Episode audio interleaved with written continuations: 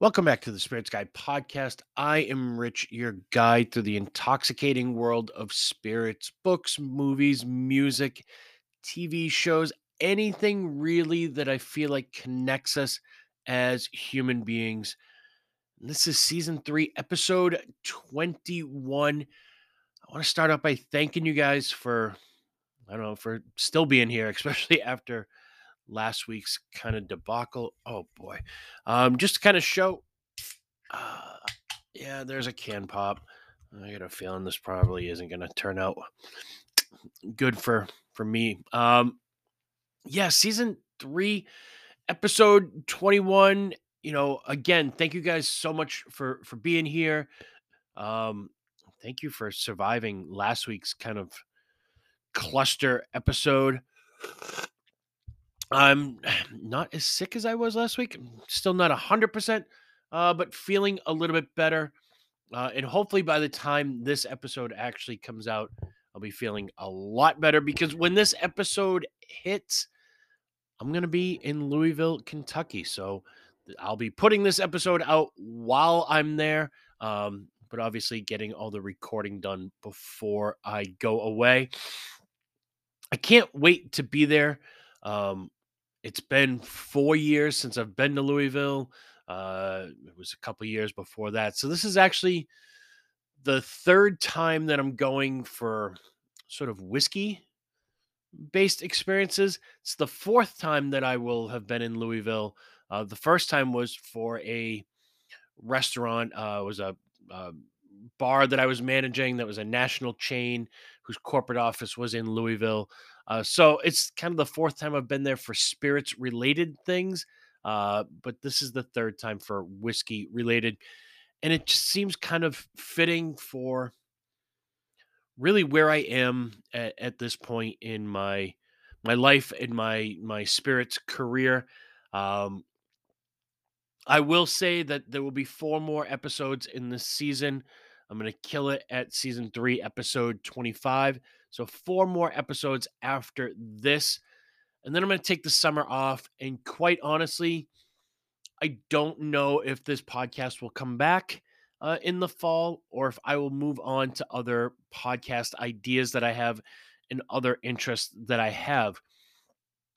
And if that is the case, then I want to start now uh, by thanking everybody who has either been on the podcast with me, uh, listened to the podcast, been around since the beginning, you know, have commented to me, you know, things you like and things you don't like. Uh, it has been an incredible, incredible ride. You know, this is something that it, seems like at this point in the podcasting sort of universe that every numbnut wants to do a, a podcast. Uh, but I wanted to do it, know, five years ago, six years ago. You know, I bought the the equipment to even do the podcast, I think before I even started working at the store. So maybe even longer than that. Uh, it's been something I've always wanted to do. And, you know, I've talked about it. My original ideas and concepts revolved more around music. Somehow it just sort of evolved into this spirit space thing. But I also have some other sort of podcast ideas in my head. Um, just other things that I want to talk about, other parts of my voice uh, that I want to visit. And it really does seem fitting that in a time in, I guess, in in my sort of spirits career working at the store, it seems like all anybody wants to talk about is bourbon. So even in the whiskey landscape, it's become this sort of narrow focused, just bourbon centric thing that is almost becoming I don't redundant to me. Um, you know, how many new twists on the same old thing can you you kind of come up with? I don't it, it just within the spirits world, I want to talk about more than bourbon. Um, but within my world, and to be kind of true and authentic to myself, I want to talk about more than just spirits. Um, there's just so much more to life uh, than that for me and so I really want to look into exploring uh, some maybe other, again, podcast ideas and concepts. And who knows, maybe after some time away, I get, you know, reinvigorated and I come back in the fall stronger than ever. Uh, but if I don't, again, thank you guys all so so much.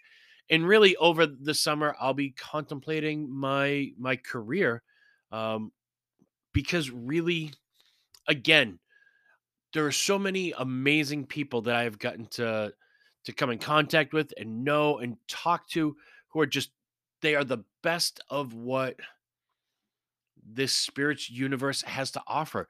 You know, connections and you know getting to put the right bottle in the right hands of the right people for you know bachelor parties and weddings and you know father's day gifts and people coming up and and you know thanking me for those bottles or talking to me about you know things that they've tasted or sharing samples with me. Those are all the best parts of the spirits universe and yet you know there's the the, the customers who brag about having 32 bottles of Blanton's at home and you know talk to people you know behind the counter where I work about buying larceny barrel proof because in 2 years it's going to be worth 3 times as much and to me one it it it shouldn't be uh, there's no reason it should be especially with an item like larceny barrel proof that gets released three times a year uh, and then people are starting to get back catalogs of larceny and elijah craig barrel proof there's way too much of that stuff in the market that I don't know that it's going to increase in value. Um, but the fact that people are buying a consumable product as a collectible and bragging about it, and my frustration with those people because every bottle that they're taking and hoarding is a bottle that somebody who is genuinely interested and wants to drink it and taste it, you're taking it out of their hands.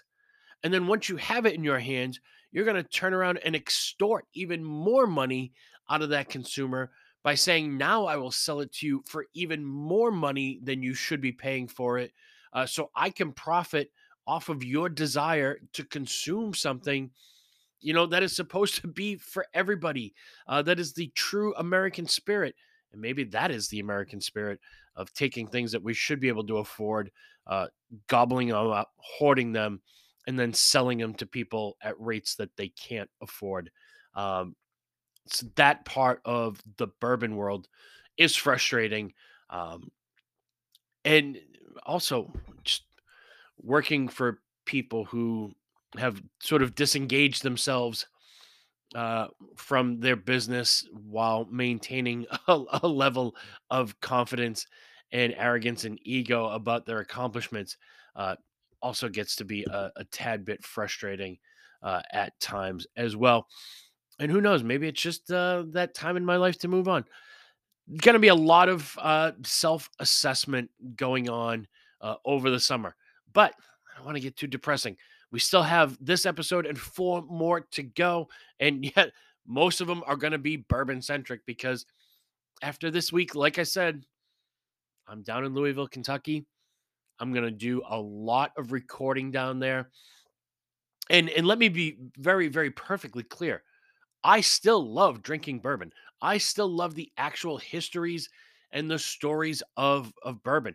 So whether I'm doing this podcast or not, whether I'm working at the store or not doesn't change who I am or what I enjoy. Uh, it just means that I'm going to be able to explore and expand more of my horizon for what I can enjoy. Um, but I'm not going to ever stop enjoying bourbon. So while I'm down there, and that's really what this episode is going to kind of in, in, entail and capture is I want to reflect a little bit on the last time I was there uh, and even a little bit about the time before when I was there, uh, and also kind of preview and look forward to what I'm hoping to experience when I'm there uh, next week for me or this week for you as you're listening to it. All right, I cracked this can. Uh, this came into my possession today. You know, my my studio here is filling up with more and more RTD samples. They're just hitting every single week. Uh, again, things that, you know, over the past couple months, I talk about in the opening sort of segment of the podcast. And now I'm realizing that there's so many that are already out there that I didn't even know were there. This is from a company called Beacon. Functional cocktail Beacon with Hovenia dulcis fruit. I don't know what the hell that is. Um, Hovenia dulcis has been used in Asia for at least 600 years. It imparts subtle notes of pear and molasses, along with a ruby hue, to make this Mai Tai delicious and uniquely functional. Wow. Somebody double majored in English and marketing. Uh, it makes this drink functional. So, yes, Beacon with Hovenia dulcis fruit. This is their rum Mai Tai RTD ready to drink pre made Mai Tai made with rum, 6% alcohol, slim 12 ounce can. No idea on the price point because I don't really care. Um, because RTDs are just not the rage that all the publications want them to be. Now, to kind of emphasize that point, I just read a statistic on RTD sales in this country. The number one brand of RTD in this country, without a doubt, High Noon, uh, with 16.4 or whatever, over 16 million cases sold last year. The number two, which I believe is Cutwater Spirits, if I remember correctly. Um, I kind of remember all the top seven, but number two, Cutwater at like 2.4 million cases. If you took Cutwater, multiplied its sales times five, not even close. Uh, if you multiply, if you added up numbers two through seven, they don't equal what the number one is. So RTD sales are not huge. High noon sales are huge, not RTDs. So I don't know why we keep getting inundated with these, why everybody thinks it's a good idea to get in this market. Uh, but let's give this one a try. Beacon Functional Cocktails, Rum Mai Tai. Here we go.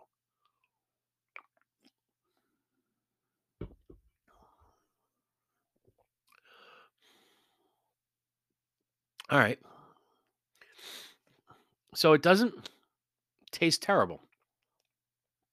It's not a big sugar bomb, although there's no nutritional facts on it. You guys know how I feel about that. If you don't put nutritional facts, it's because you don't want us to know what the nutritional facts are. It doesn't, yeah, I mean, it doesn't taste cloyingly sweet. It doesn't taste sugary. In fact, it doesn't really taste like anything. It's lightly carbonated, lightly flavored. Uh, for 6%, take another sip.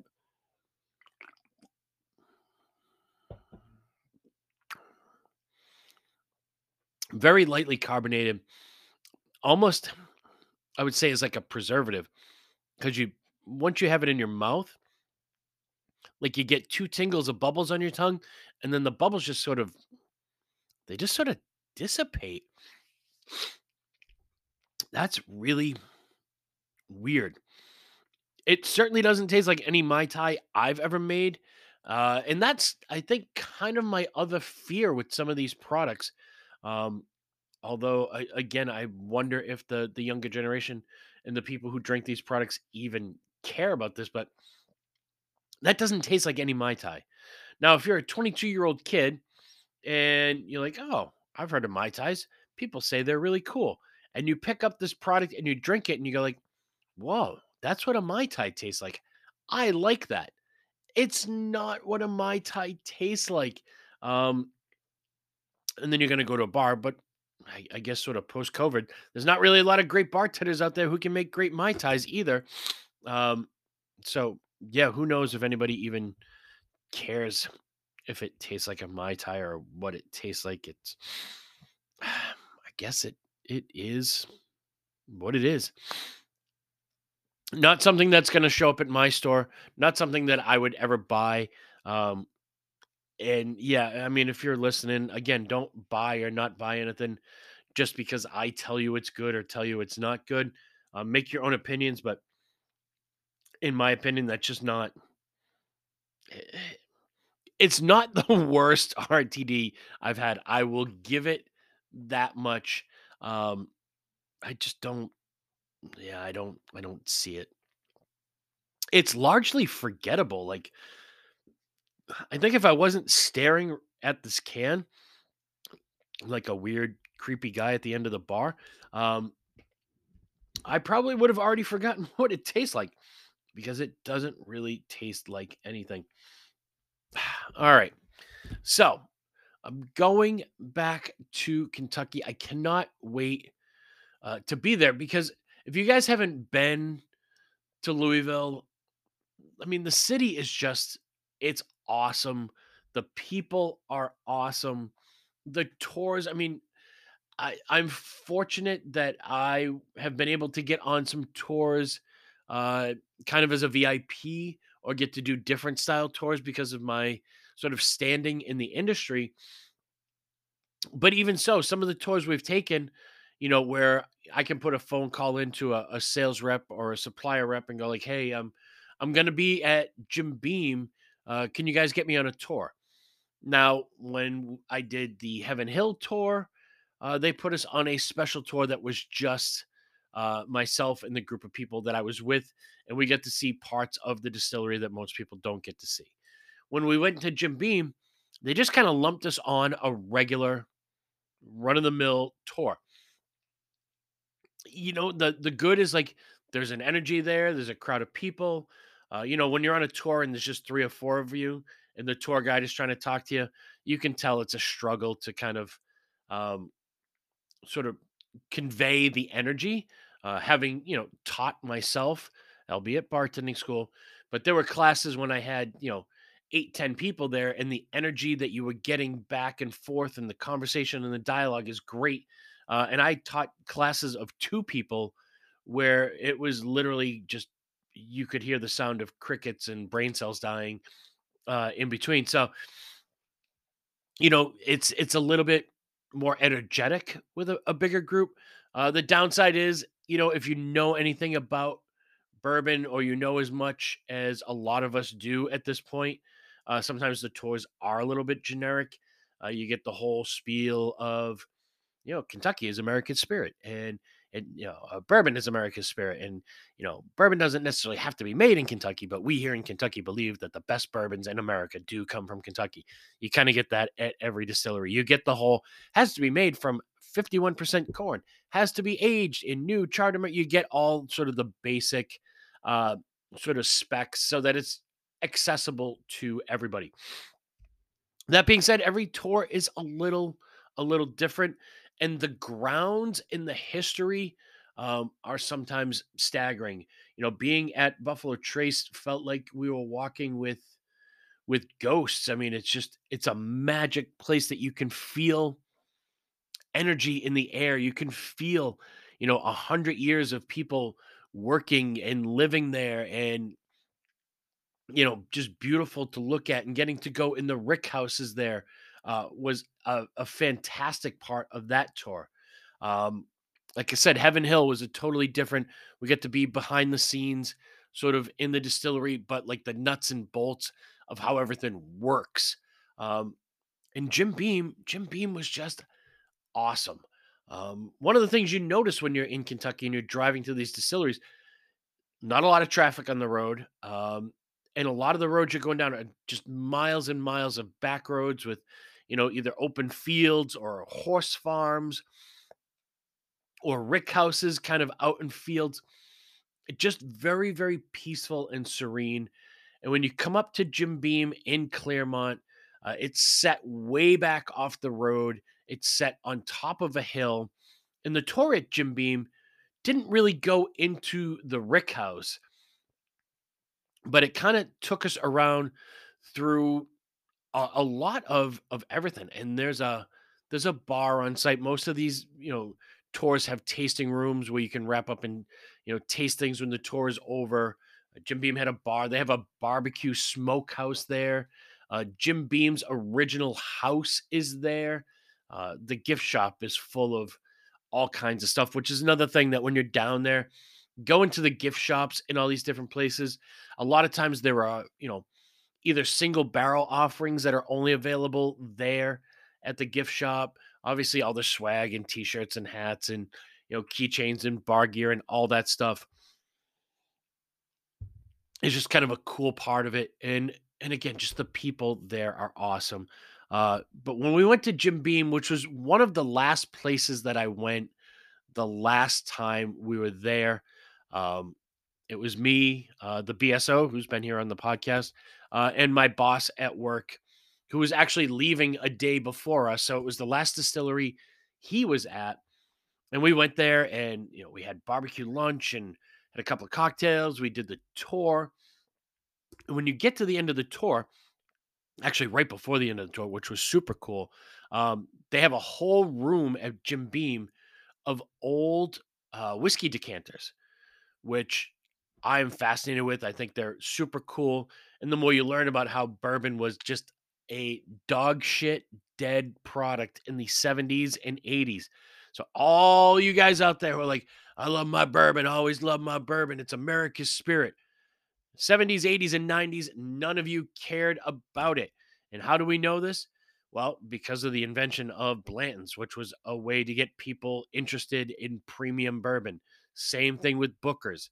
One of the other kitschy things they did was they put them, they put whiskey in decanters, uh, all different kinds, cars, trucks. Um, I have them that look like little statues. Wild Turkey did it. Jim Beam did it. A bunch of different distilleries did it as a way to get people interested in their product. And I actually have a few of them uh, here in the house because, again, I'm just sort of sucker for antique advertising in general. But they have a room at Jim Beam that is just full of all these old decanters. I don't know if they're worth anything or not. Um, you know, I don't think any of them were worth millions of dollars, but and because they made so many of them and they were everywhere. But then when you get to the end of the Jim Beam tour, the last thing they brought us to was the bottling room um, and they were bottling single barrel Knob Creek on that day. And so you get to see how the bottle gets filled, gets corked, and then it gets dipped by hand into this vat of wax that kind of seals it in. And so you get to watch this whole process. And as part of the, the tourist experience, you actually get the opportunity to buy a bottle of Knob Creek single barrel. Now, again, this was four years ago. I don't know if they still do this, um, but it was a, a, a very fun, exciting part of the tour for me. And because we had set ours up directly through Jim Beam because of my sort of state of you know being in the industry, they were kind enough at Jim Beam uh, to give me and my boss a bottle of Knob Creek nine year single barrel 120 proof with my name etched in the bottle. Uh, by the time this podcast comes out on Monday, if you scroll back on the Instagram page back to last Tuesday, I actually posted a picture of it. Uh, it's part of my profile picture. And that's what I have in the glass in front of me. Oh, man.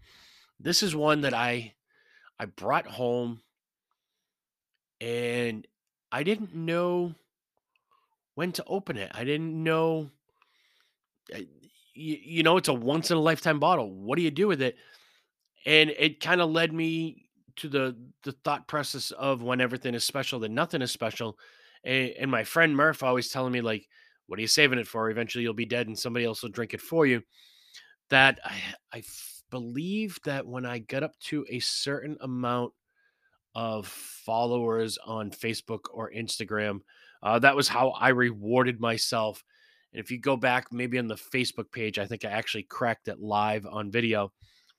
But then I didn't want to finish it because I knew I could never replace it.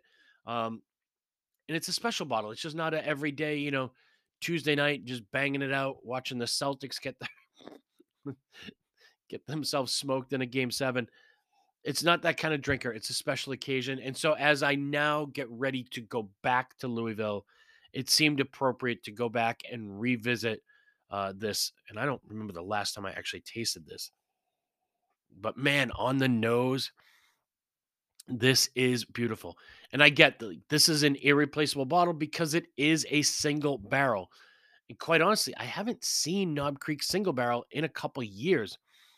But if you get a chance to get Knob Creek, may be uh, again, I've talked about it being my barometer for you know price and quality with the 12 year being 65 bucks and 100 proof. Um, but the single barrel, the last time I saw it, wasn't much more expensive than that. The regular Knob Creek nine year, great, great value. All right, here we go. Oh, man, it just smells like like caramel and spice and toasty oak. Again, 120 proof, nine years. Thank you to the great folks at Jim Beam for this. Mm.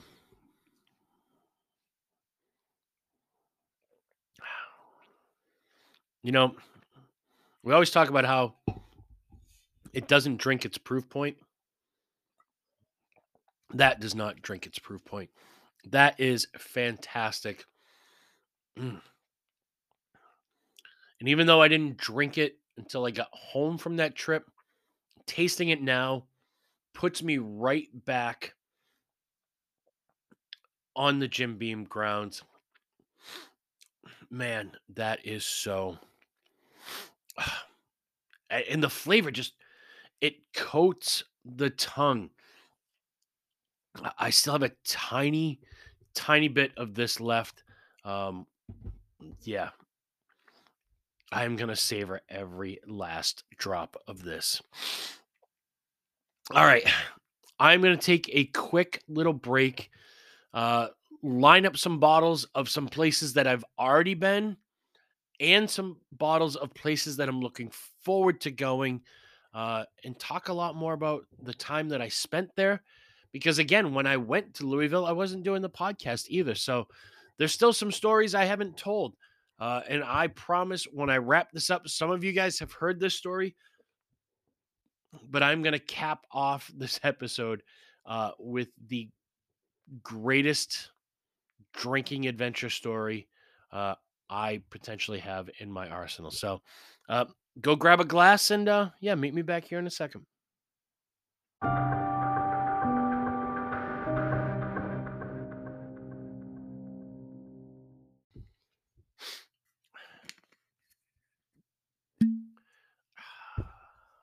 Sweet cork pop sound. My goodness, I got glasses everywhere. I got bottles everywhere. Oh, if you guys could see the studio right now, what what an absolute uh, mess this is! As I'm uh, just bottles and samples and glasses, and I know it sounds like a horrible problem to have, um, but yeah, here we are. So yeah, Spirits Guide Podcast, season three, episode 21. Uh, amazing that we got so far. And thank you guys again for for being here and taking a little time out of your week to hang out and listen to me kind of rant and ramble. Uh, and thank you again for surviving last week's uncut, unfiltered, uh, just drunken debacle. And again, what I'm talking about is my upcoming trip to Kentucky, which, you know, is literally less than a week away. And I cannot wait to be there. And uh, I, you know, I'm not, I'm not bragging that I'm going to Kentucky. Uh, I, eh, I just sharing my experiences and hopefully inspiring. Like, if there's any of you out there who have been contemplating, like, you know, I've been thinking about getting down there. It's it's on the list. You know, you know, I'd really love to do it. I am here to tell you, it is absolutely positively something you should do. I mean, obviously, especially if you're a bourbon nut, um, but just in general, so much of a piece of American history, um, architectural history. There's just so much going on. The people are fantastic. The food is amazing. And, you know, a lot of the things that we chase up here, you know, Weller 12 and you know Pappy Lot B and older expressions of Pappy and Michter's 10 and Russell's single barrels and all these sort of elusive bourbons that people go nuts for here. I feel like every restaurant uh, that I went to down there, and again, this is the third time I'm gonna be there specifically for whiskey stuff since I started at the store. Um, so I've been to a few, not a ton, but I've been to a few of the restaurants down there, and it just seemed like every place we went to had a full menu of, you know, Weller and Weller single barrels and William Heaven Hill 27 year, which I tried the last time I was there. I'll never admit what I paid for that pour, but it was worth every penny. Why? Because it's a once in a lifetime pour. Did it taste that good? Yes, it, it actually did taste that good. All right, so that sweet cork pop that you just heard, that is off of a bottle of Eagle Rare. And again, talking about things that are hard to find here, when you go to Kentucky, some things are everywhere, and some things are just as hard to find as they are here. Um, Eagle Rare, famously made at the Buffalo Trace Distillery, and Buffalo Trace Distillery is is special to me um, because when we went the what I call the first time I was actually again there when I worked for the Jillian's Corporation years and years before this. Uh, but this was seven years ago now, um, six, maybe seven years ago. The first time we went, I went with my friend Chris uh, and the BSO, again, who has done the podcast here. And we actually drove. I want to say it was like 15, 17 hours that it took us to get there. You know, we left it was 4:30 in the morning here. We got there it was like 7:30 at night. There we drove straight through. Long, long road trip, but the benefit was we were driving, uh, so we could buy as much beer and whiskey and whatever, and just throw it all in the back of my friend Chris's minivan. Uh, there was no restrictions on the amount of product that we could bring back. And the first place that we went on that trip, you know, we drove down. The next day, we had a distillery tour set up. Uh, I was really kind of young in my whiskey career at that time, and I just kind of put it out to some sales reps that I wasn't even really close to yet, just saying like, "Hey, I'm going down to Kentucky. Uh, you know, I, would love to go to some of these places." And they're like, "Yeah, no, people love it when you do tours down there, you know." And they were very gracious in setting up tours, uh, which was a whole lot easier six years ago uh, than it is now. And really, the first place that I, you know, went to when I was there was Buffalo Trace. It just logistically, that's the way it worked out. That uh, I think we left on a Sunday again, and in our Monday morning was set up to be at Buffalo Trace. And you know, I know I I talk a lot of shit about the Buffalo Trace products, um, and not because of the quality of the product. Again, kind of talking from last week's podcast. Like I'm not, I'm not knocking the actual product itself. I knock the availability. I knock the price gouging that goes on, and I knock the cult of people that make these things bigger and more important than what they are. But the product itself is fantastic. And so, you know, I've got some Eagle Rare here. It's a 10 year old bourbon. If you can find it for 40 bucks or less, it's a great, great deal. Um, so, you know, our first tour is Buffalo Trace, and we arrived there. And I, I've got to tell you guys, I mean, there's a lot of the distilleries that I've been to that I love for different reasons.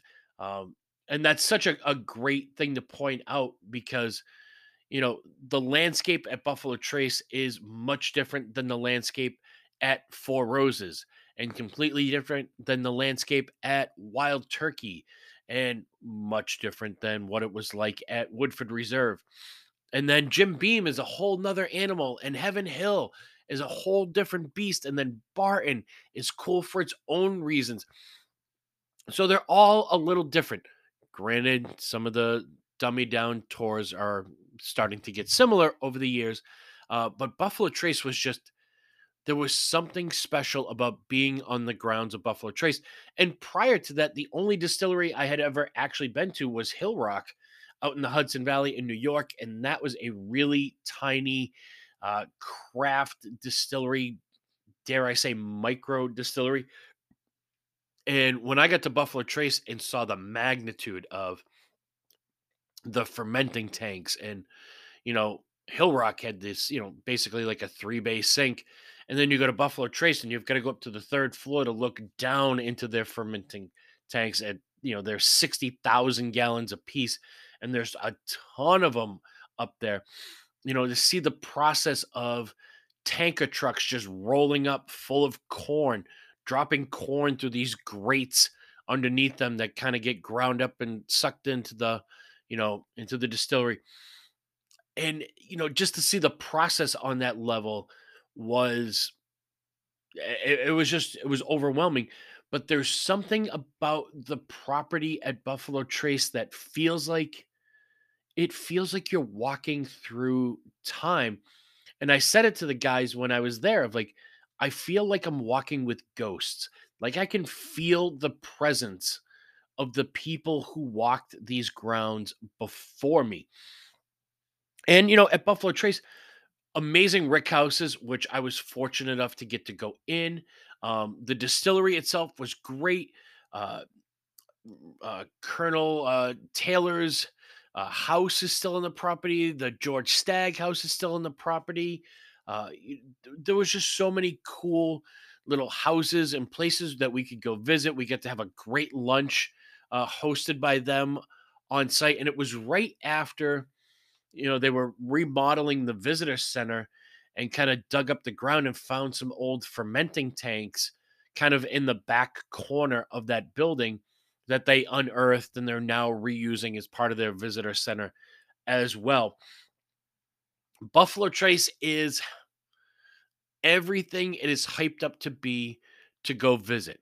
Now, from what I understand these days, you can't just show up in Kentucky, go to Buffalo Trace, and get on a tour. You have to book it weeks, maybe even months in advance. Uh, one of the first things that they told us when we got there hey, if you're expecting to find Pappy here, haha, you're not. Um, and, you know, the tour guides are great. You know, Freddie Johnson, maybe the most famous tour guide in all of Kentucky. Uh, we weren't lucky enough to get him on our tour, uh, but I know other people who have done the tour and got to tour with Freddie. And when you wrap up the tour, you know, they bring you up for a tasting, which is pretty customary on all these tours, as they usually conclude with getting to taste a few products from whatever distillery you're at. And so you go into like the visitor center, which has the gift shop and all the swag. Uh, and you go upstairs and there's a tasting bar. And there's a documentary that's on Hulu and it's called Neat: The Story of Bourbon. I think I've talked about it before. Uh, and Freddie Johnson is actually in that documentary, uh, and it actually shows him doing the tasting from the bar that I'm talking about at Buffalo Trace, which was really awesome. And you know, again, our tour guide was great. While we were there, we kind of look off to the left, and against the wall, way over to the left, it actually looks like a jail cell and it's got prison doors on it. So it piqued our curiosity, and we took a walk over and looked in. And you know, there are people who work at Buffalo Trace, and they're bringing two wheelers in and going into this cell, and they're dropping cases.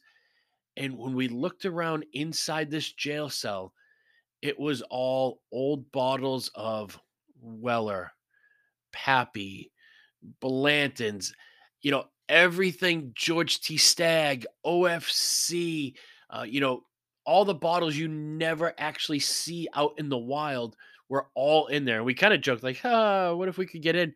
And then you realize that there's probably 15 cameras all focused on that prison door watching you the whole entire time. Uh, and I mean, I was so naive at that point that I hadn't realized that the whole Pappy theft scandal had already happened there, um, which would also kind of explain the heightened level of security. All right, I've got a glass of Eagle Rare that's been sitting here under my nose for a couple of minutes now. It's a shame not to dive into it. you know, Buffalo Trace mysterious about its mash bill, so you don't really know for sure. Um, but again, this is 10 year bourbon, great package. Here we go. Mm.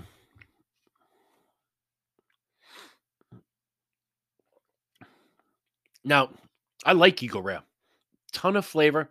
I don't find it to be incredibly overly complicated. Simple, soft, 90 proof, a lot of flavor. Um, yeah, that is fantastic. Um, I, I don't drink enough Eagle Rare, obviously, because I don't get access to enough Eagle Rare. Uh, but every time I do, it's it's you know I remember exactly how tasty and fantastic it is. You know, so I mean that Buffalo Trace tour was awesome, and getting to walk through the rick houses, and then you see the barrels that have been sort of marked as like this one's going to be Weller, this one's going to be Pappy. Uh, you actually get to touch those barrels. It, it's pretty fantastic, and I don't know how to accurately describe what it's like to be inside one of those rick houses and smell just the humidity in the air. You smell the wood and the distillate, and there's a moisture that is just anybody who's been in a rick house, and I, I say that to, they know immediately what I'm talking about. It's just really hard to to accurately sort of convey what that aroma is. But you never forget it. I promise you, it is the most amazing smell uh, for bourbon. And yeah, it was just it was a great great time. You know, you see like the liquid kind of you see the barrels are all a little misshapen because of the, the expansion and the contraction and you see some of them have like some seepage and you know they kind of tell you don't touch the barrels we kind of when nobody was looking literally licked some of the the seepage on the outside of the barrel just to say we tasted pappy straight from the barrel um but yeah buffalo trace just it, I don't want to say Disneyland because it wasn't like a playground. It was just it was the pinnacle, and that was where I started. And I, you know, when you start at Buffalo Trace, everything else, at least on that trip, kind of became anticlimactic. Like every place else was great, but nothing was what Buffalo Trace was as far as a visitor's experience. And that was the only distillery tour we had set up on that first day. So, you know, we wrapped up and we're getting ready to kind of head back towards the hotel and we're driving through and we stayed we stayed in Louisville. So again, if you're kind of thinking about booking down there, I booked you know the last two times and this time I booked my stays right in Louisville which is great because you're in the you know you're in the heart of Louisville. The thing is, is all the distilleries, the major ones, are like an hour and fifteen minutes away. So if you're in Louisville, Buffalo Trace is like an hour and fifteen minutes east of Louisville, and it's really not a bad drive. There's no there was no traffic on the highway. They were pretty much straight shots. And then when you get out to Buffalo Trace, there's a cluster of distilleries that are all sort of located near each other. So when we left Buffalo Trace and we're kind of going down the road, we pass a sign that says, you know, Four Roses Distillery right around the corner. Sweet cork pop sound. And so, you know, just sort of on a whim, we drove down the road and there we were. It was Four Roses um, you know, Spanish architecture under the buildings were gorgeous. It looks like something that would be in like northern Mexico, southern California, Spanish style architecture. And it was literally, I can't imagine this would ever happen again, but you know, it was kind of the end of the day. I believe we were the last tour, uh, and it was just three of us. And again, this wasn't a scheduled industry tour. We just kind of walked in and like, yeah, sure, we'd love to do the tour and they were awesome and gracious and again the the landscape the architecture uh, getting to see the fermentation tanks. And Four Roses still uses wooden fermentation tanks, and it's a wood that's basically in extinct, so they can't they can't even remake the fermentation tanks at Four Roses. It was very cool. And you know, the other cool thing is there's usually a room in a lot of these distilleries. You know, I talked about it at Jim Beam. There's a room with all the old decanters. Um, you know, at Buffalo Trace, there's a room with old sort of versions of their products with different labels. At Four Roses, you know, there were bottles of Four Roses when it was a blended whiskey and a light whiskey and um, you know, Four Roses black label that only went to Japan and you get to see the history and the evolution of the brand. And it was just, yeah, it was just such a, a beautiful, beautiful spot. And it's so, again, if you're contemplating like going down to Kentucky, it's absolutely positively worth it. If you're wondering what distilleries you should visit, obviously Buffalo Trace is up there. Um, but Four Roses, Four Roses is also a must must visit. All right, so what I have poured myself is a product that wasn't even in production when I was there six years ago. And this is the Four Roses Small Batch Select. Now, Four Roses, famous for having 10 different recipes. It's basically two different high rye mash bills and five different yeast strains. So each of those mash bills with the five different yeast strains makes 10 different mashes. And this is sort of the newest permanent addition to their lineup. It is a blend of one, two, three, four, six different recipes. Um, people go like, "What's the difference between like the yellow label and the small batch and the single barrel and the small batch select?" Um, single barrel is obviously only one recipe. Uh, yellow label is all ten recipes. Uh, this one here is only six of the recipes, and it's right there. There's a little tag around the neck. It's also the highest in proof point of the everyday release. This one is 104 proof. Like I said, this one wasn't available uh, when we were there. Uh, but when this came out, man, when this came out, I took another road trip just before COVID. Uh, we drove out to New York uh, because anybody who doesn't know, different states get different products.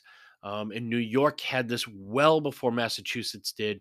And I remember bringing a bottle of this back from New York and tasting it and thinking, like, oh, this is the greatest Four Roses product. Out of all, I love the yellow label. It's great every day, affordable, easy to drink, 80 proofer, knock them back. Love the small batch for the money.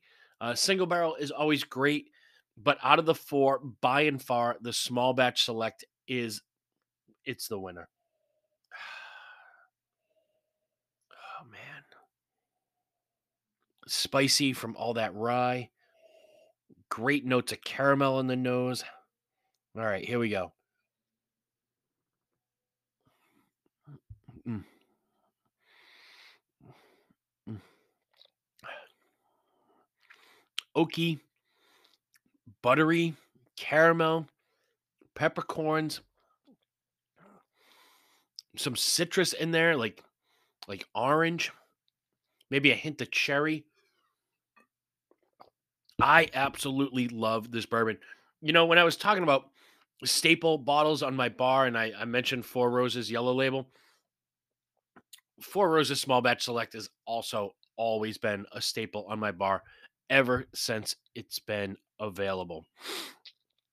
So that was, you know, the first time or the second time, um, the first time I was down there for whiskey purposes. That was our sort of opening day. Was waking up, going to Buffalo Trace, going to Four Roses, and then heading back to the hotel. Uh, and then we kind of hit the nightlife in Louisville. The last time I went there was to do my bourbon steward course, um, or the executive bourbon steward course. And if anybody, you know, is interested in this, and I, am not getting paid, I don't, I'm endorsing it, but they don't have any idea who I am. There's a great online course you can take through a school called Moonshine University, and it's a bourbon steward course. You can do it online. Uh, they send you great reading material.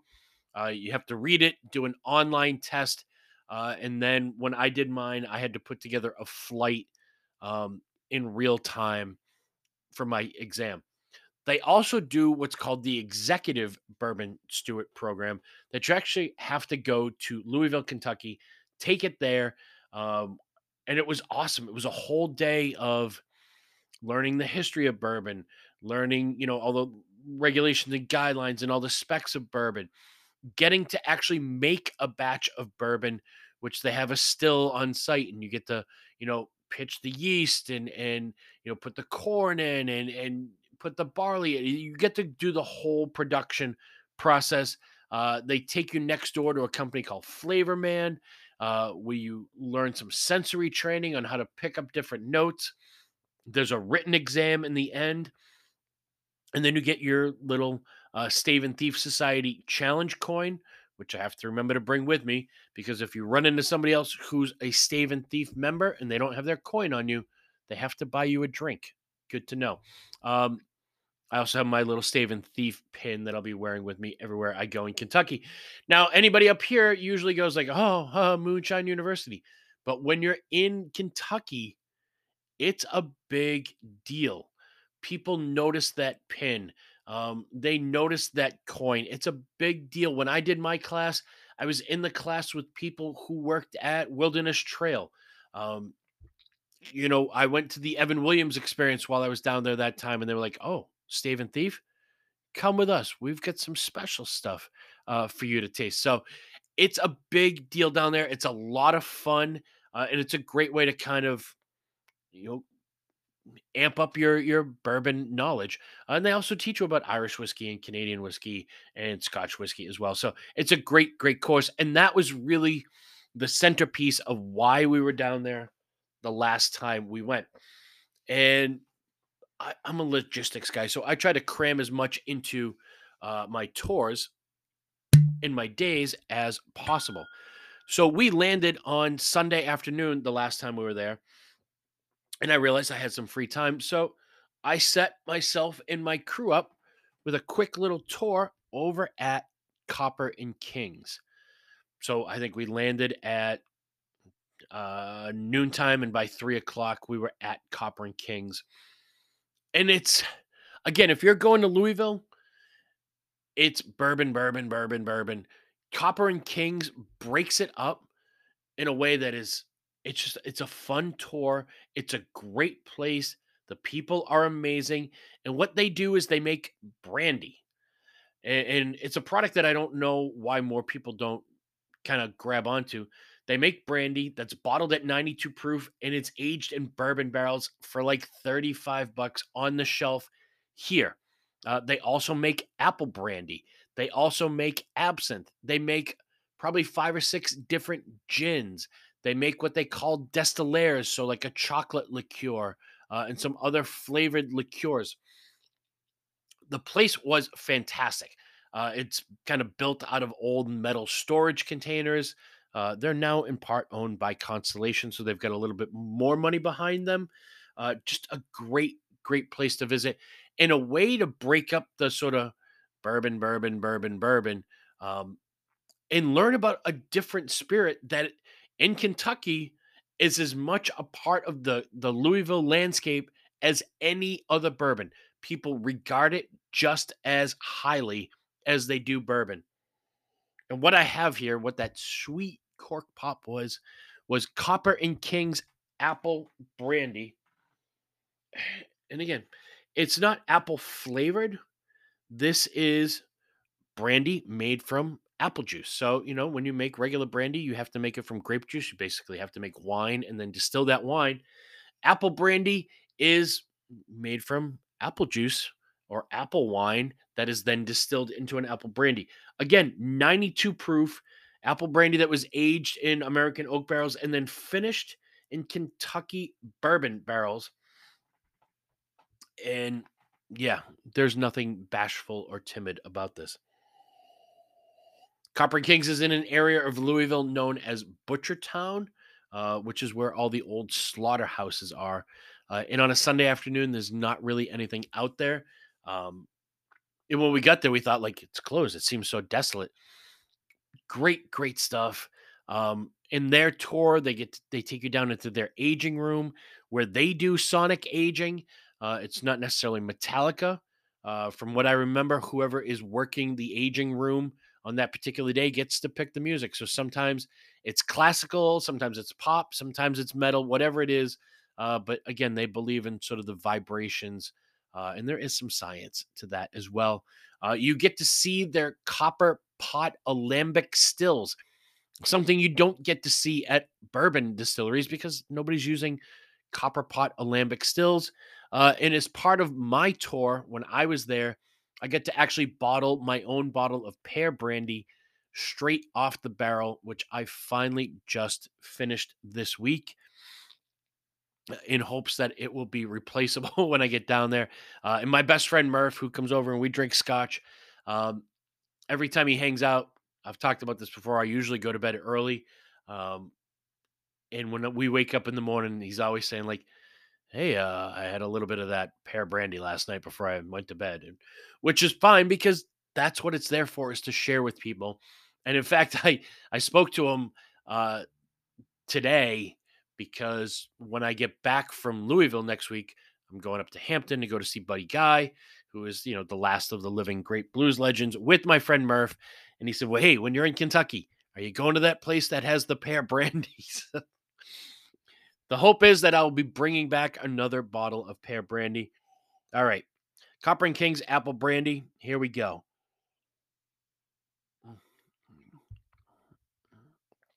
This is not sweet. It's oaky. It's got a nice bite from that 92 proof. The apple flavor is subtle. Great for cocktails, great for sipping, great for fall in New England because this is apple land up here. Absolutely just a sadly overlooked bottle, but absolutely fantastic. And again, if you're going to Louisville, make sure you schedule a visit to uh, Copper and Kings. All right, I'm going to take one more break. When I come back, I got a couple bottles, a couple of distillery stories to share, uh, and then I'm going to tell you my very old Barton story. So, uh, yeah, I'll be back in a second.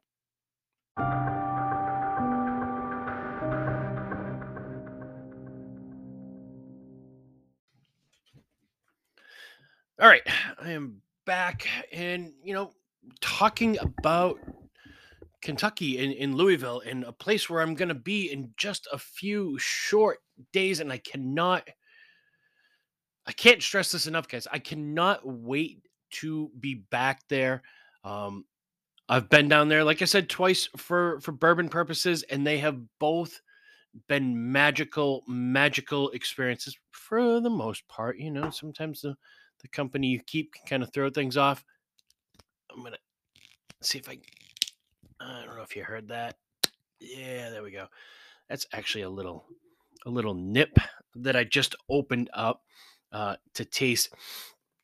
Yeah, I mean they were both magical places, and I was thinking of it, you know, while I was on break there, of like, what are the top five places for me to recommend to you guys if you guys are going to go to Louisville. Um, five things you absolutely positively need to check out when you go there. And this list is obviously based on what I have already experienced and not what I'm about to experience. And I have a feeling that, you know, by the time I get back, I may have to alter this list a little bit. Um, but I mean, number one, Buffalo Trace. You have to go to Buffalo Trace. Buffalo Trace is just absolutely fantastic. It's amazing. Um, number two, Wild Turkey. Without a doubt, of all the distilleries that I went to, um, Wild Turkey was just it was awesome. And I know people go like, "Really, Wild Turkey?" The grounds that it's on are fantastic. Um, the the visuals are unbelievable. Their visitor center, which was brand new, uh, just gorgeous. Um, you know, there's it's just so picturesque. And the Rick houses, you know, they're it's so great that there's like this bourbon boom and they're building new rick houses and new distilleries and all this sort of state of the art stuff. But when you go to a place like Buffalo Trace or a Wild Turkey or a Four Roses, you're stepping back in time. This is not state of the art. This is the way it's been done, has always been done for, you know, hundred years. It's just, it's like walking with ghosts. You feel like the rick houses are haunted. And one of my favorite stories from when I was down there was, you know, unfortunately I didn't get to see him, but Jimmy Russell apparently, you know, when he's not out doing master distiller stuff, which is pretty much just PR stuff, um, he's usually hanging around the distillery and hanging around the grounds. And one day, uh, this woman came in who was selling bourbon flavored chocolates and she was pitching them to whoever is the buyer for the gift center at Wild Turkey. And Jimmy Russell just happened to be there and said, Hey, can I try one? And, uh, you know, the woman obliged and gave Jimmy Russell a taste, and he bit into this chocolate. And as the story was conveyed to us, uh, he kind of paused for a moment and he looked at the woman. And he said, Evan Williams, great chocolate, but why would I carry Evan Williams in my distillery? Um, and they say that that's how good of a palate that Jimmy Russell has. Um, and when you go there too, you know, we as, as customers kind of have these battle lines of, you know, is Knob Creek better than Maker's Mark? Is it better than Elijah Craig? Is it better than Buffalo Trace? When you go down there, they all know each other, especially the old guard. You know, you know Freddie Noe and Booker Noe, knew Jimmy Russell and Eddie Russell and Parker Beam and you know Harlan. Like these guys all know each other. Um, and while it's competitive in a friendly way that they always want to make the best possible product, uh, every place we went, they would say like, "Hey, where are you going next?"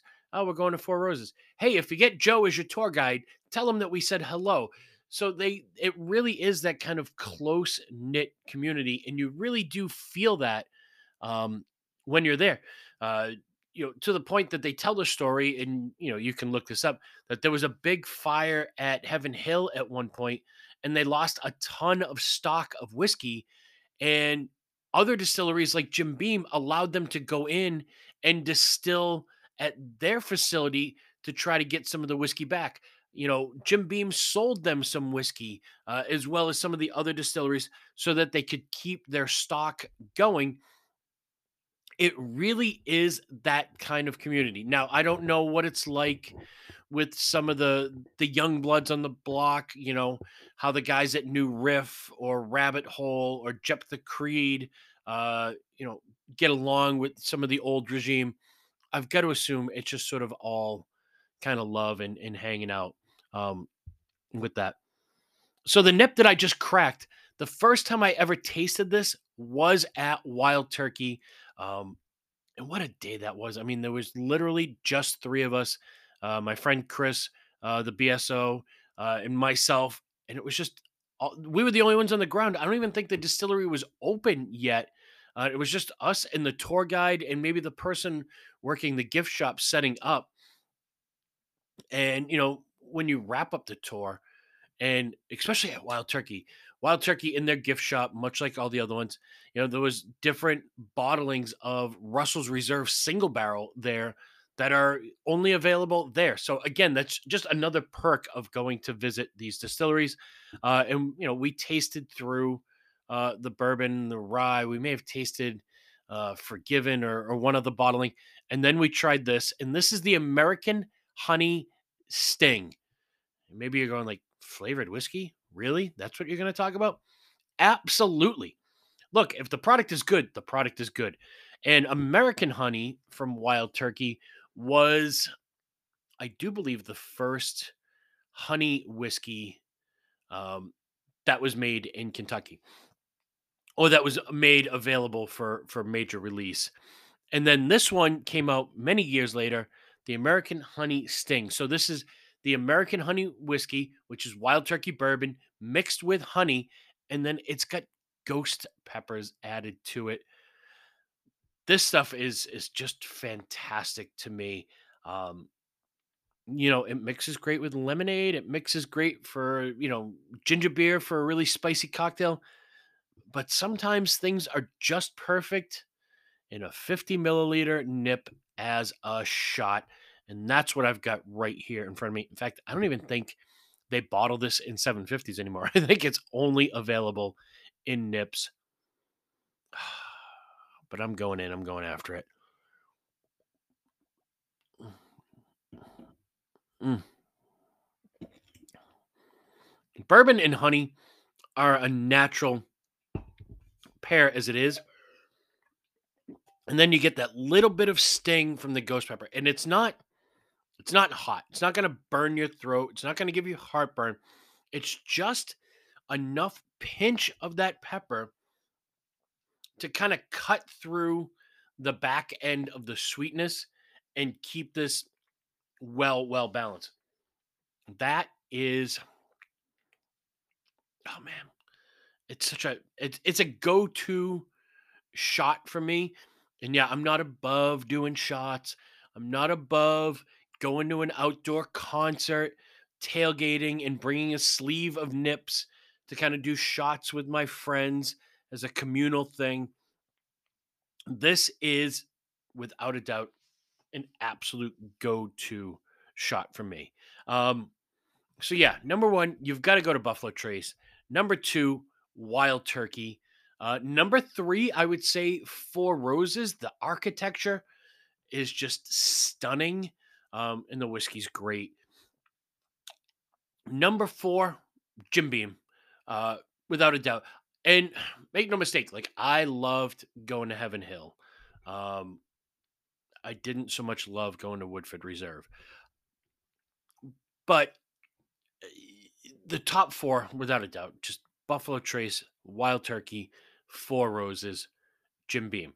Now, again, I have a feeling that when I come back after having visited Maker's Mark, Maker's Mark is going to be up there one or two. One, because the whiskey's fantastic. Two, I've seen pictures of the farm and the land that it sits on. Um, I've gotten to know Rob Samuels, uh, who's a great person. I love the brand, I love the story. Uh, but looking at pictures of the property before I get there, uh, it just looks magnificent, and I cannot wait uh, to get there.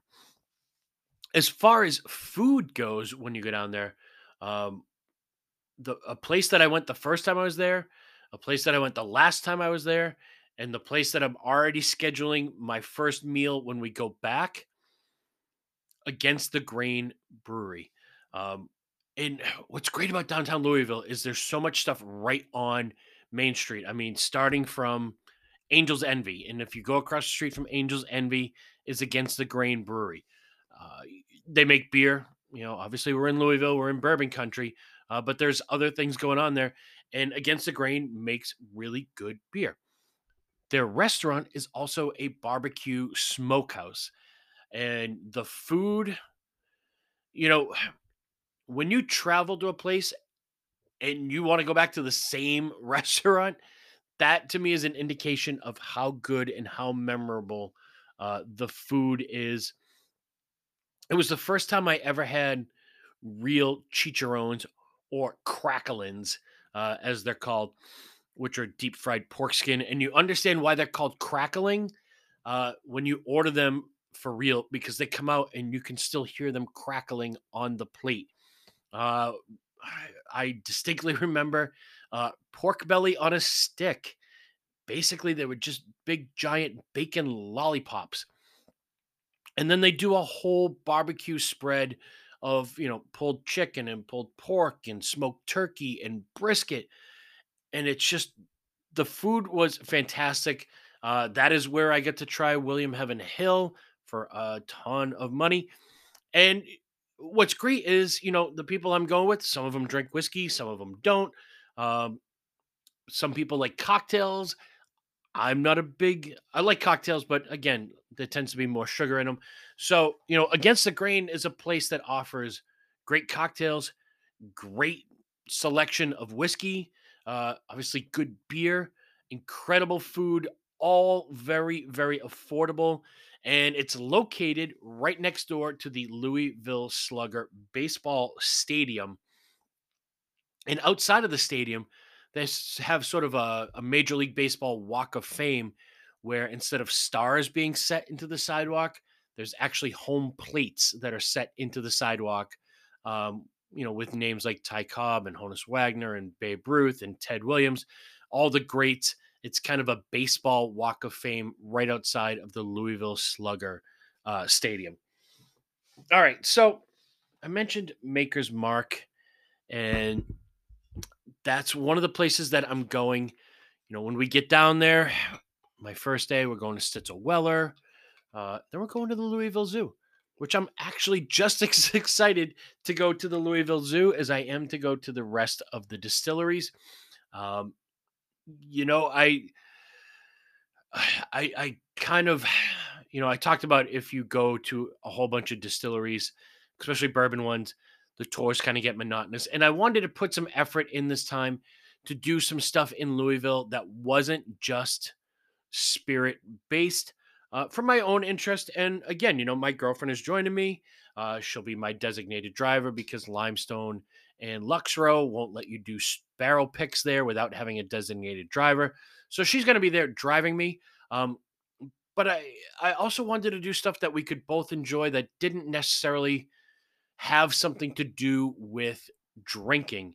Um, and that was one of the things that I set up uh, a light show at the Louisville Zoo the day we get in. Day two, I start my day at Copper and Kings. We've talked about Copper and Kings. Uh, and then that afternoon, what to me is the pinnacle of the whole trip. I know I'm going down there to do barrel picks, but the distillery I'm most excited to go to is Maker's Mark. I got to meet Rob Samuels, like I said, a few months back, um, who was just a, a great guy. And again, I love the story. I love the history. I love the fact that Maker's Mark has never sold off any of their liquid to anybody else, and they've never bought liquid from anybody else to put in their bottle. So every drop of Maker's Mark made at Maker's Mark goes into Maker's Mark. There's no Maker's Mark rye. There's no Eagle Rare, Benchmark, Blanton's. The only thing coming out of Maker's Mark Distillery is Maker's Mark. Um, they are located on a national historic um, property at Star Hill. And yeah, just everything that they do is fantastic. And I'm kind of hoping to score one of the the wood finish series because heaven knows we never get to see it up here in Massachusetts. I'm hoping in the gift shop uh, they might have some bottles of that available. Also, um, I think I've talked about it before. Maker's Mark does this great ambassadors program that you can go to their website. You can sign up to be on. It used to be easy. You could just go and sign up. Uh, now they actually make you answer some trivia questions. It made it a little bit more difficult to become a brand ambassador. Uh, but either way, it's worth it. Every year I get a little little gift in the mail, whether it's a pair of Maker's Mark socks, uh, Maker's Mark puzzle, Christmas ornaments, whatever. And the coolest thing that they do with this ambassador program is they put your name on a barrel when it gets filled. And when that barrel gets ready to be dumped, they send you what's called the golden ticket. You can actually fly down there and buy bottles off of that single barrel. So, one of the requests that I put in when I set up my visit to Maker's Mark was I wanted to go see my barrel with my name on it. Um, you know, I have a barrel number, uh, and you can go on. You can track it. You can track how long your barrel's been aging, uh, when it's estimated to be dumped, all of that stuff. And they send you like this whole kit, and there's a certificate with your barrel number on it. Um, you get these little business cards that say Maker's Mark Brand Ambassador. So it's a really, really cool thing that they do. And that's probably the most excited I am of any of the places to go. And I just poured myself a little bit of Maker's 101, which is my favorite of all the sort of standard Maker's Mark offerings. And when I got to meet Rob, I had told him, like, you know what? I, I love regular Makers. I love Maker's Cask. I love Maker's 46, Maker's 46 Cask. But the one that I love the most is the Makers 101. There's something about that proof point, the way they put that blend together that just hits me the right way. And mm, Rob kind of looked at me. He got this big smile and he said, You know what? That was my dad's favorite blend as well, that 101. So I, I maybe that's why we connected, that we both had sort of a similar uh, feeling about that Makers 101, but that's what I've got uh, right here in front of me. Here we go. Mm. Mm, mm, mm, mm, mm. Oh man, that is so. It just hits the right way. You know, it's. It reminds me of. Like. Like if you made wheat pancakes, it's kind of got. Yeah, no, I'm kind of moving, shuffling some papers around here. So you. all right yeah, it just hits me like like wheat pancakes that are cooked on a griddle and have a little bit of crispness around them. Uh, and then they're just kind of drowned in maple syrup. That's what that Maker's 101 tastes like to me. Man, that is so, so good. All right. So I promised you guys this story and here it is. The greatest drinking story of my life by far. And I don't believe I actually did this and survived it, but I did. So the last time I was in Kentucky, you know, I I've done this enough times where I know exactly how much how many bottles I can get in my suitcase without kind of going over the weight limit at the airport. It's 6 bottles max. Anything more than that, you're probably going to be tipping the scales uh, when they weigh your luggage. When you go to check it, you're not going to be able to get it home. And if you're going and you want to bring bottles back, uh, go to Amazon, look up wine travel bags, and buy some. There are these really thick plastic bags that have bubble wrap on the inside. They zip lock twice, they fold over and Velcro. And that way, there, if anything happens in your luggage and these bottles break, the spillage is all self contained. So here we go. We set the table uh, for the madness that was my last day in Louisville. And I don't I don't advocate doing this. Um, this is just something that ended up happening to me that got a little, little out of hand. Um, so the last day we are in Louisville, uh, we had to check out of the hotel by 11, but we also had a tour at Old Forester at 11. So it was just myself, my friend the BSO. Uh, my boss Michael had gone home a day early. We get everything packed up suitcases all zipped up, ready to go. And I had space in my suitcase for one more bottle. We were going to Old Forester. I was holding out hope that I would be able to score a bottle of President's Choice at Old Forester. Uh, which, by the way, if you go to Old Forester in Louisville, those bottles are everywhere.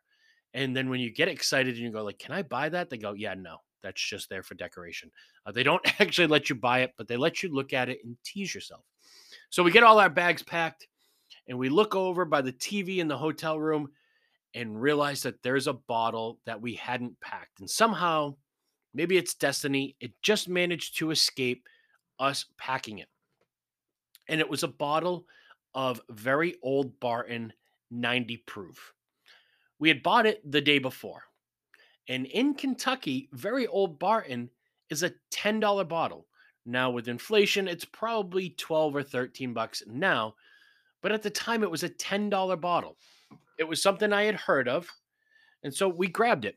And you know, we had bought it the day before, got back to the hotel, we each did a shot of very old Barton, wound down the night, and whatever. So we wake up the next day, pack everything up. We look over. There's a bottle of very old Barton sitting there, and we're like, oh shit.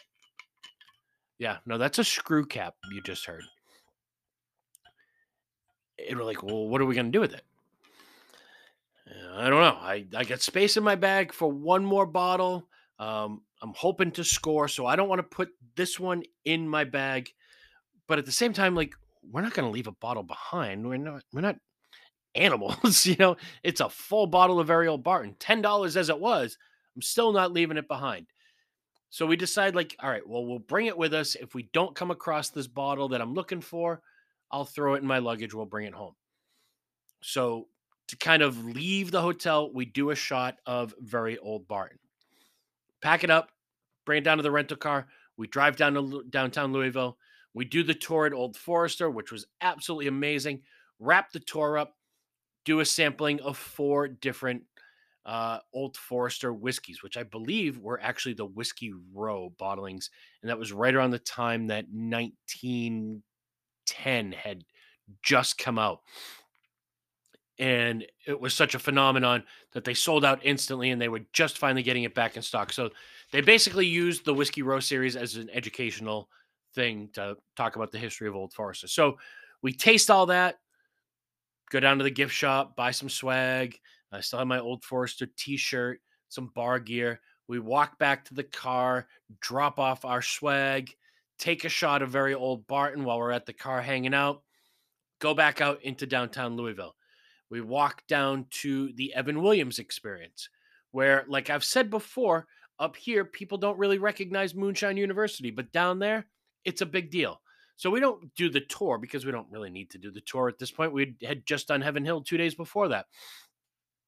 But we end up meeting uh, a guy who works there, who sees that I worked for, uh, who sees that I did the Moonshine University thing, Stephen Thief and we taste through a lineup of Evan Williams stuff that's only available there, including the Blender Select, um, including the 12 year and the 21. We taste through that. I bought a bottle of the Blender Select, which was just so good. Walk back to the car, drop our stuff off, take another belt of very old Barton, lock the car up. We walk the other way. We go down to the Evan Williams experience. We don't taste anything there, but we did buy a bag of uh, assorted nips while we were there. Went next door to the Evan Williams experience, which, by the way, is closed.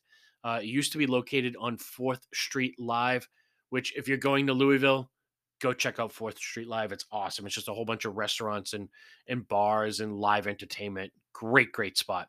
Uh, nice job that they did there in Louisville. We go next door, we have lunch, have a drink, walk back, drop off our swag from Jim Beam, trying to figure out what to do next. So we go across the street, and where we were parked was right across the street from the arena uh, where the University of Louisville Cardinals play basketball. And we went to a bar called the Sidebar. So at this point, I'm thinking, like, this is going to be probably my last drink, and then we've got to drive to the airport. So I had something with chartreuse in it.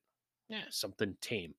And as I'm finishing up the drink, the bartender asks us if we had done the bourbon trail while we were down there and we said no. And she said, Oh, well, we're part of something called the Urban Trail. So, of course, we have to ask what that is. And she says, Well, it's all the bars and restaurants in downtown Louisville.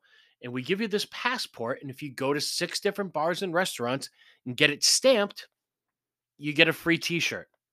Well, at this point, we had had a couple of drinks already. Free t shirt sounds great. We order another drink at the sidebar, get our passport stamped, go around the corner to a bar called the Troll under the Bridge Bar, which is where they had Evan Williams bottled in bond on draft. So we had a beer and a shot there. Then we left and we went to a place called Down One, had our drink, got our passport stamped. Then we went to O'Shea's, had a drink, got our passport stamped. Went to Merle's, had a drink, got our passport stamped. Finished up at Doc Crow's, all these places were amazing, by the way. Um, one of them we had food at because we realized, like, oh boy, we probably should eat something again. Completed the passport, uh, but then pretty much ran out of time. We didn't get, have a chance to go to the Louisville Visitor Center, uh, but there is a way you can actually mail it back down to Louisville, and they'll send you a T-shirt, which I never did. But I'm bringing my passport back with me. We went back to the car, finished the bottle of very old Barton, and then drove to the airport. And here's where it gets so we get to the airport. I turn the rental car in somehow. We get up to security, and the security guard is going through my backpack, my carry on, and pulls out a freezer bag with about 30 nips in it as we're about to get on the plane. And he looked at me and kind of questioned me of like, are these all for you? And I turned around and the BSO was two lines down from me and he was going through security. I kind of leaned over and I pointed. And I said, no, some of them are for him. And simultaneously, the security guard who was going through his carry on bag was pulling out the same gallon uh, bag that had about 30 nips in his carry on. Somehow they let us through uh, security. And just past security, there's a liquor store in the airport in Louisville where we managed to buy some more bourbon, throw it in our carry ons, and somehow made it back home alive. Um, so to kind of wrap up my trip to Louisville, I have a bottle of very old Barton that uh, four years ago, three years ago, right before COVID hit, I had gone on a road trip to New York to do some bourbon hunting. And on the way back, we cut through Connecticut, ended up in a total wine in Connecticut where they had very old Barton priced at $10 a bottle, limit one per customer. Um, sadly, this is not available in Massachusetts, but it is without a doubt one of the best values in bourbon. Very old Barton, made at Barton, obviously, 90 proof. Here we go. Mm.